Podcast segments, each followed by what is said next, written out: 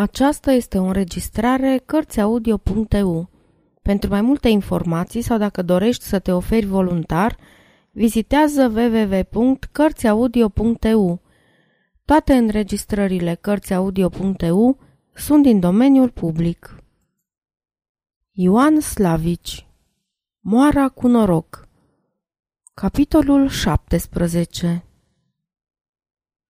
Luni pe la prânz, Focul era stins cu desăvârșire și zidurile afumate stăteau părăsite, privind cu tristețe la ziua senină și înveselitoare.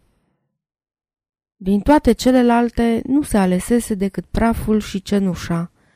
Grinzi, acoperământ, dușumele, butoaie din pivniță, toate erau cenușă. Și numai pe aici, pe colo, se mai vedea câte un cărbune stins, iar în fundul gropii, care fusese odată pivnița, nu se mai vedeau decât oasele albe ieșind pe aici pe colo din cenușa groasă. Bătrâna ședea cu copiii pe o piatră de lângă cele cinci cruci și plângea cu lacrimi alinătoare. Se vede că au lăsat ferestrele deschise, zise ea într-un târziu. Simțeam eu că nu are să iasă bine. Dar așa le-a fost dat. Apoi ea luă copiii și plecă mai departe. Sfârșit.